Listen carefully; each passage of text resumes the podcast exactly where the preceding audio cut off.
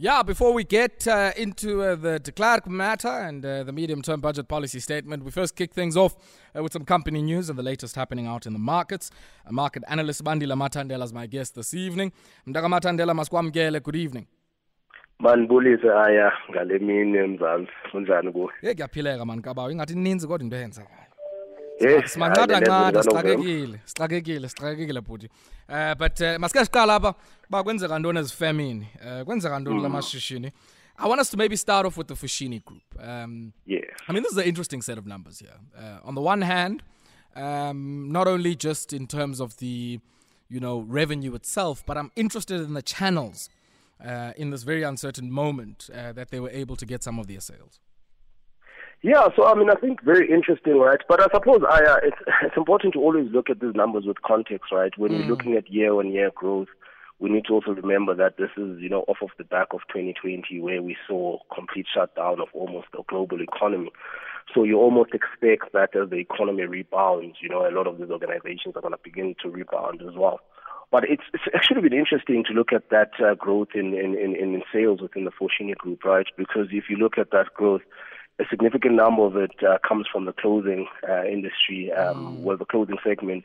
Um, you've got the jewelry segment, which for me was a bit surprising, you know, to say that we in a in a in a global economy where there's not really much growth, but people seem to be making a lot of purchases um, of jewelry. What would be deemed, you know, sort of a a luxury good. Homeware was also up, which to me I think made made sense. You know, as a lot of people begin to work from home, you you you are uh, expecting that they'll begin to make their homes more comfortable. And I think what was also interesting is the growth of their online sales. You know, now their online channel uh, accounts to about 10% of their total group retail sales.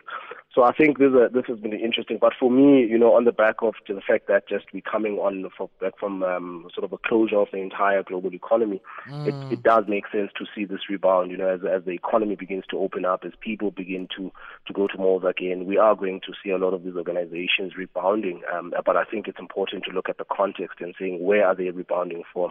For me, what would be a better comparison is actually looking at the current numbers um, versus pre-COVID numbers, and I think that would be, would give a better reflection in terms of performance in any company, as a matter of fact. Sure, sure. But talk to me about the different segments here that have driven these numbers. I mean, this is still very much a clothing business. Yeah. Um, But uh, I'm interested in, I guess, uh, the movement of cell phones. Yes, less than a tenth of all of the you know stuff they've moved. But um, I mean, yeah, yeah I guess uh, interesting to look at that contribution to a turnover. Yep. Uh, jewelry coming in at just 3.2 percent.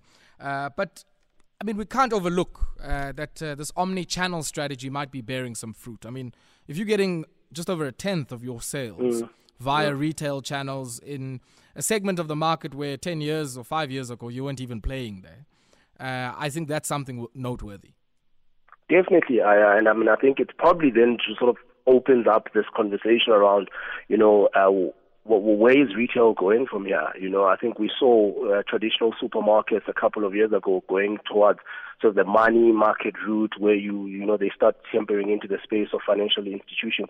But what we, what I, what I think we're beginning to see is that retail centers are becoming sort of a one-stop shop of some sort and in whatever way you can augment your your, your categories or your channels, um, uh, you, you definitely should be. And I mean, I think for Foschini Group to have about nearly 10% of their contribution from cell phones, that speaks a lot of volumes, you know. And um, and for me, it, it, it's just around, you know, as as people go to retail centers, you know, you want to have that value add. What else can you sell that someone who's already at that store would look would most likely look to to to, to purchase? And I think it's probably also a, an interesting um, uh, insight for, for for smaller organizations, you know, for SMEs that are coming up, uh, whether it's small chain stores or whether it's someone running a local supermarket, to say what other products could you potentially add into your into your into your shelves because seemingly you know, clothing, homeware, cosmetics, jewelry, cell phones, you know, that's a broad um, uh, uh, sort of product or categories. And so for me, I think it, it, it just shows that there's definitely room to say,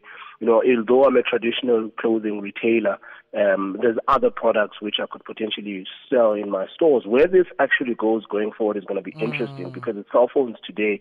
You know, who knows what it is tomorrow, and, and and at what point do we begin to see retailers from different segments or from different industries begin to merge and, and, and, and and provide one sort of a one-stop shop, you know, which I mm. think we've begun to see with, with, with retailers like Pick n Pay and Game, where there's clothing, uh, there's, there's, there's, there's food within that same space, um, you know, and Woolworths has done it quite well, although they do separate the stores. It might be interesting to see where to from here in terms of just merging the various product uh, categories as well as industries into one into one store. You know, I think definitely worth worth noting and very interesting to see mm. what will mm. actually happen and how other retailers will begin to react to this. Sure, sure. Let's go upstream in the value chain. Now we know dissolving pulp is uh, one of the yeah. inputs into textiles and uh, garment production and uh, some of the clothes that uh, uh, the TFG group would be selling. And uh, the large, the world's largest producer of the stuff is Sappi. South African operator, and uh, it seems they have turned the corner back into profitability. This on the back of um, a much stronger demand coming through from some of their key export markets. Yeah, so I mean, I think for me that was quite quite significant rebound, right? Rebounding from a loss of about 134 million US to about a, a, profit of 13, you know. But I think again expected higher, you know, um, the global supply chains have, have opened up, the, the economy is opened up, and if you just consider just in South Africa alone, you know, um, the economy is opened up, and I mean they were affected significantly by that civil unrest, um, which the, the you know, uh, uh for me, you know, I think I think this makes sense. You know, we we're trading again, they're exporting, they're importing again.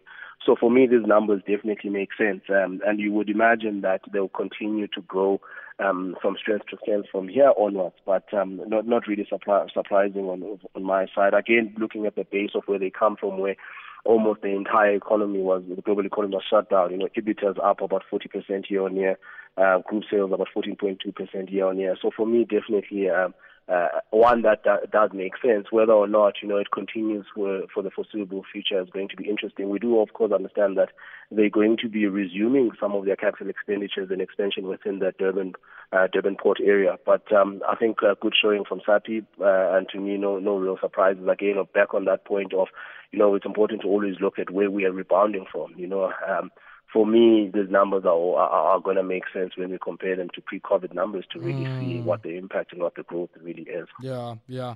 Multi-choice, uh, they're an interesting uh, set, and uh, I guess uh, you know, uh, Calvo Mawela and his team there will uh, be very, very happy with uh, the numbers yep. they've posted here.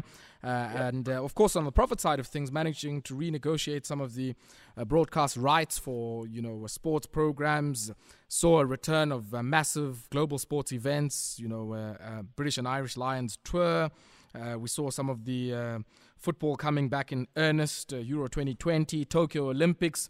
And uh, yeah, this certainly contributed, I guess, to the surge they saw in their advertising numbers.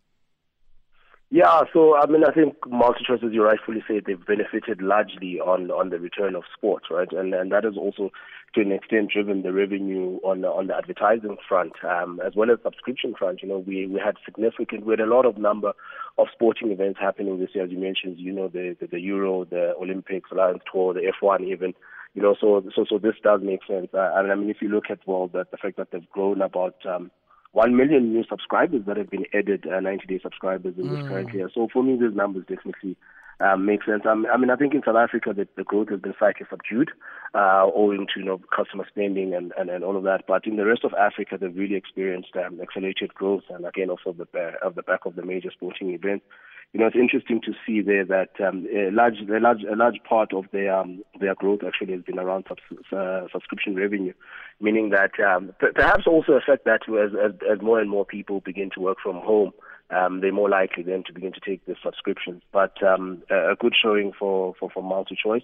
Um, and it will be interesting um, again to see how, how they actually do going forward because you know there's always been this pressure mm. around the SVODs that are coming in and, then taking a, a huge chunk of the market. And uh, but it seems like so far they are able to navigate um, those competitive uh, landscapes. Yeah, I guess they also have, a, in a sense, a play in a VOD space uh, because yep. I mean you know, one of their sister entities, I don't know if it's a subsidiary or it's a direct subsidiary of the parent company, Showmax. Um, yes. There's a seeming, I guess, you know, uh, what do they call it? Sharing of the asset base that they have, which are all of the content properties mm. uh, that would mm. uh, sit on their platform. Across those two platforms, uh, one would think there's some lessons that they're learning there. Um, around how best to monetize that particular model and uh, really take some of their advertisers across into that one. Yeah, I, I, definitely think so. I mean, I think if you if, if you remember the entry of um, their competitor into this market, Netflix, you know, there was a lot mm. of com- uh, noise around how they potentially are being left behind. I think they've done quite well in terms of covering um, recovering in that market. And, and, and as you say, you know, they've got the opportunity to be able to share content across various platforms. Therefore, um, uh, being able to maximize on, on, on margins. You know, uh, whether or not this is, is quite significant, I, I'm not really too, too, too aware. I, uh, uh, and I think for me, uh, Showmax does present a huge opportunity um, for, for, for, for MultiChoice to, to, to stake their claim within that SVOD space. And also the fact that, you know, they don't have to uh, necessarily produce specific content for the show and they're actually using content across platform must re- uh, surely help their margins.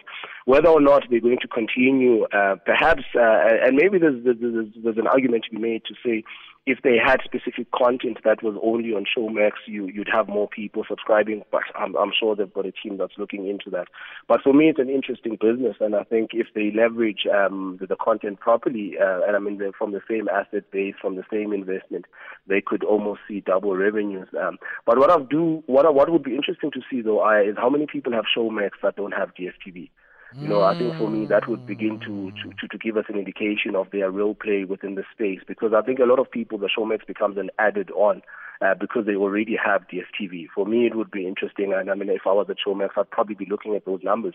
How many people do we have outside of the parent company, and whether or not you know we want to be targeting those people is probably another question. Because I think currently the flow is people subscribe for DSTV, then they subscribe for Showmax. It would be interesting to see how many people would then end up subscribing for DSTV off of the back of subscribing for Showmax. But uh, uh, interesting and good showing from MultiChoice nonetheless. Yeah, yeah, and you know you make an interesting point because I would think that that number wouldn't be very large because yes. in many ways, you know, the reason why many people, and I've certainly heard this from uh, a few people, you know, over the years I've spoken to, one of the critical value adds of the multi-choice platform happens to be the access to sports rights that they have. Uh, mm. which in many ways is closely linked to their subscriber revenue numbers and also uh, to the ad, ad revenue that they're able to uh, claw in.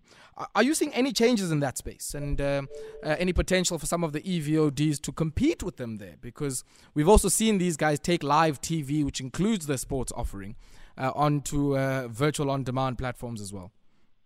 Yeah, I mean, I think it would be very difficult to compete with them on that particular front, right? Mm. Because they've got the advantage in terms of um, negotiating the contracts with live sport.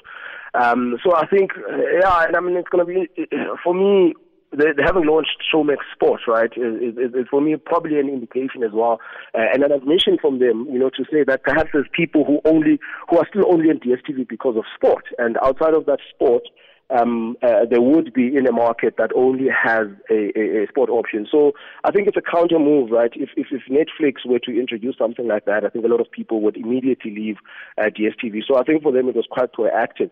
Um, but I think for me it would be very difficult for any any new uh, sort of player within that market to compete, particularly on the sport element, unless they were able. You know, I think there was an introduction a couple of years ago of iFlix, um, that negotiated some um, licenses with the NBA and all of that. I think a player that would then come into the space would have to have a lot of financial muscle uh, to be able to, to, to make inroads into the space. Mm. But I mm. think um, MultiChoice is primely positioned to be able to really um, be a market leader in this in, in this segment, particularly with the addition of sport within that video on demand um, platform. For me, I think that will set them. Uh, um, uh, set them apart from the rest. Mm.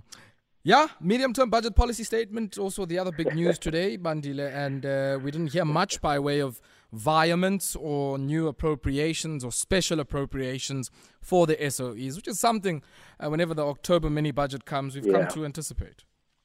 Yeah, I mean, uh, interesting, you know, um, the, the minister, uh, well, Treasury as a whole, I suppose, taking a stand that um, they will no longer be just bailing out the SOEs. Mm. Uh, but of course, they did mention that there was a special um, um, sort of purpose vehicle that's created to continue supporting Eskom, but this is all within that um, the existing 350 billion um, government guarantee facility. But uh, an interesting stance being taken um, by, by, by, by, Treasury.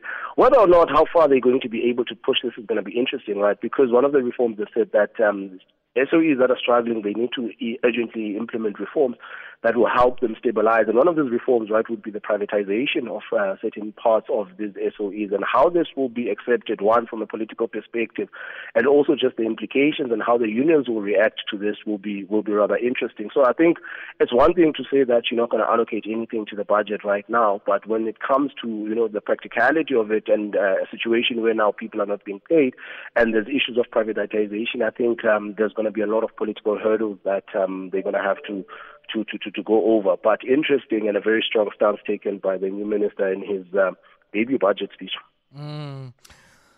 You know, one of the other things that I found very interesting in this particular speech, and you could hear it in some of uh, the references. I mean, one was saying, look, you know, we're not going to play around with this windfall. We know it's a temporary thing. We're not going to make permanent decisions mm. based on, mm. you know, 120 billion rand or so more uh, or better than expected collection um, than what we had forecast when the budget was delivered in February by uh, Tito Mboweni. Uh, so, so I guess there's that message, but there's also this message that there's still a, a commitment to the path of fiscal consolidation and getting a primary budget surplus by 2024. Uh, what do you make of that, Bandile? I mean, I think many people know what I think of that. So. No, I mean, I think it's it's it's interesting, right? And uh, and for me, I've never really fully. I mean, I understand, right? You want to be in a in a in a in a good financial position, but you know, I, I share your I share, your sentiment, uh, Aya, in, in, in, in just asking, you know, once we've got the surplus, then what? What are we going to do with the surplus? What's the mm. intention of the surplus, right? Isn't the whole point to try? I mean, we we we in a situ- we in a country where high unemployment, we in a country where there's mm. so so much inequality. Um, what's the real intention about the surplus if it's not being invested back into the yeah, economy and benefiting yeah. the people of South Africa? So for me, you know, the question would be right there, you know, and, and, and I understand, you know, we do want to be in a good financial position, but we need to really um, understand why is it that we want this surplus and mm. what exactly are we going to be utilizing it, particularly in the context of South Africa right now with high unemployment, because we then need to be utilizing this to hopefully create these opportunities of employment and also uh, bridge this uh, inequality gap. So for me, it's not enough to simply say we want a surplus. You know, we need to really think through exactly why we want the surplus and exactly what are we going to do with the surplus so that we ensure that it benefits the people of South Africa and not just have a surplus for the sake of having a surplus. Mm. And you know, I mean, this is not to say, Bandile, and, and maybe let me qualify um, why I agree with you. This is not to say that we're making the case for runaway deficit spending, uh, just spending money on things that we can't even quantify and whatever. Nor are we saying that let's reach unsustainably high levels mm. of debt, right? Mm. But I think mm. the point for me is when you are faced with the type of social context, highest unemployment in the world, highest inequality in the world, you've just had a, a riotous last few months, um, and still the aspiration is to run a primary budget surplus by 2024. I'm not sure mm. what pl- what part a primary budget surplus plays in a credible growth story for South Africa because we've got a growth problem. Um, yeah. So, so what, what part does this surplus play in a credible growth story? This is not to say that deficit spending has really uh, been positive, which was a point I guess you know uh, um, uh, the finance minister was making. But one of the reasons for that is because the allocations at national are sometimes not spent at a local level, mm. and we see it. I mean, you know, there was one uh, case we saw, I think today, uh, in one of the budget votes, which I found very interesting. I think it was the um, uh, I'll come back to it. I'll, I'll, mention it. But I found it very interesting that, oh, yes, it was infrastructure spending uh, on schools. Um, now, you know, taking uh, nearly 23.5% of the targeted sanitation delivery for many of the schools. And we remember the Michael Komape story. Uh, and then wiring that to buy workbooks. Now, I don't know, Gemna Bandile, how some of these decisions, uh, mm, you know, are made uh, within the budget office. But I'd be really interested, I guess, uh, to understand that particular aspiration, your budget surplus. But mhlobam masukukhulule sawuphinde si uh, sibuyele thina kule nto uh, yala MTBPS but uh, I want to thank you for taking time out to speak to us. Manbulela kakhulu aya and I'll definitely be listening in because I think for me this is a very interesting point that you're making and I mm. think one that we should be we should be really asking, you know, particularly, and, and again, it's the point of in the social context, social economic mm. context that we're in. You know, it's not. Yeah, to say that no one wants Triple good sessions in the area. Call up the squad and get ready for the night of your life. After the tough year it's been, you're allowed to live it up with friends and celebrate all the wins you've bagged. To stand a chance to win tickets to experience live performances by TKZee, Murafe, and DJ Vigilante at the Nest at Johannesburg on the 18th of November, just buy a bottle of Grant's whiskey. Tag Grant's Whiskey on social media while you're enjoying it with your crew, and you could be joining us. Use hashtag triple good sessions, hashtag Grant's Whiskey.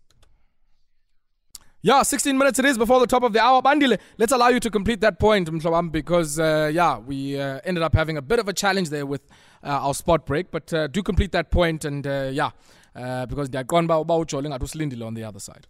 No, no, aya. I think my point was just to say, you know, it's a definitely necessary conversation mm. to have to say it's not just a matter of having a surplus. We need to then be thinking about what we're going to do with that surplus within the context of our social setting.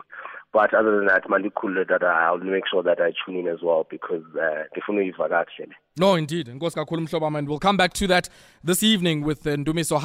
And uh, I guess the point I was making earlier on uh, is, uh, yeah, if you look at some of these numbers that are coming through here, uh, you know, uh, basic education department, government had planned to build 21 schools. By September, only seven built. Uh, less than 25% of target sanitation delivery met. 210 million rand rolled over. 97 million taken, allocated to workbooks. and yeah, we'll touch on sanitation and human settlements with a picture is also not looking too good.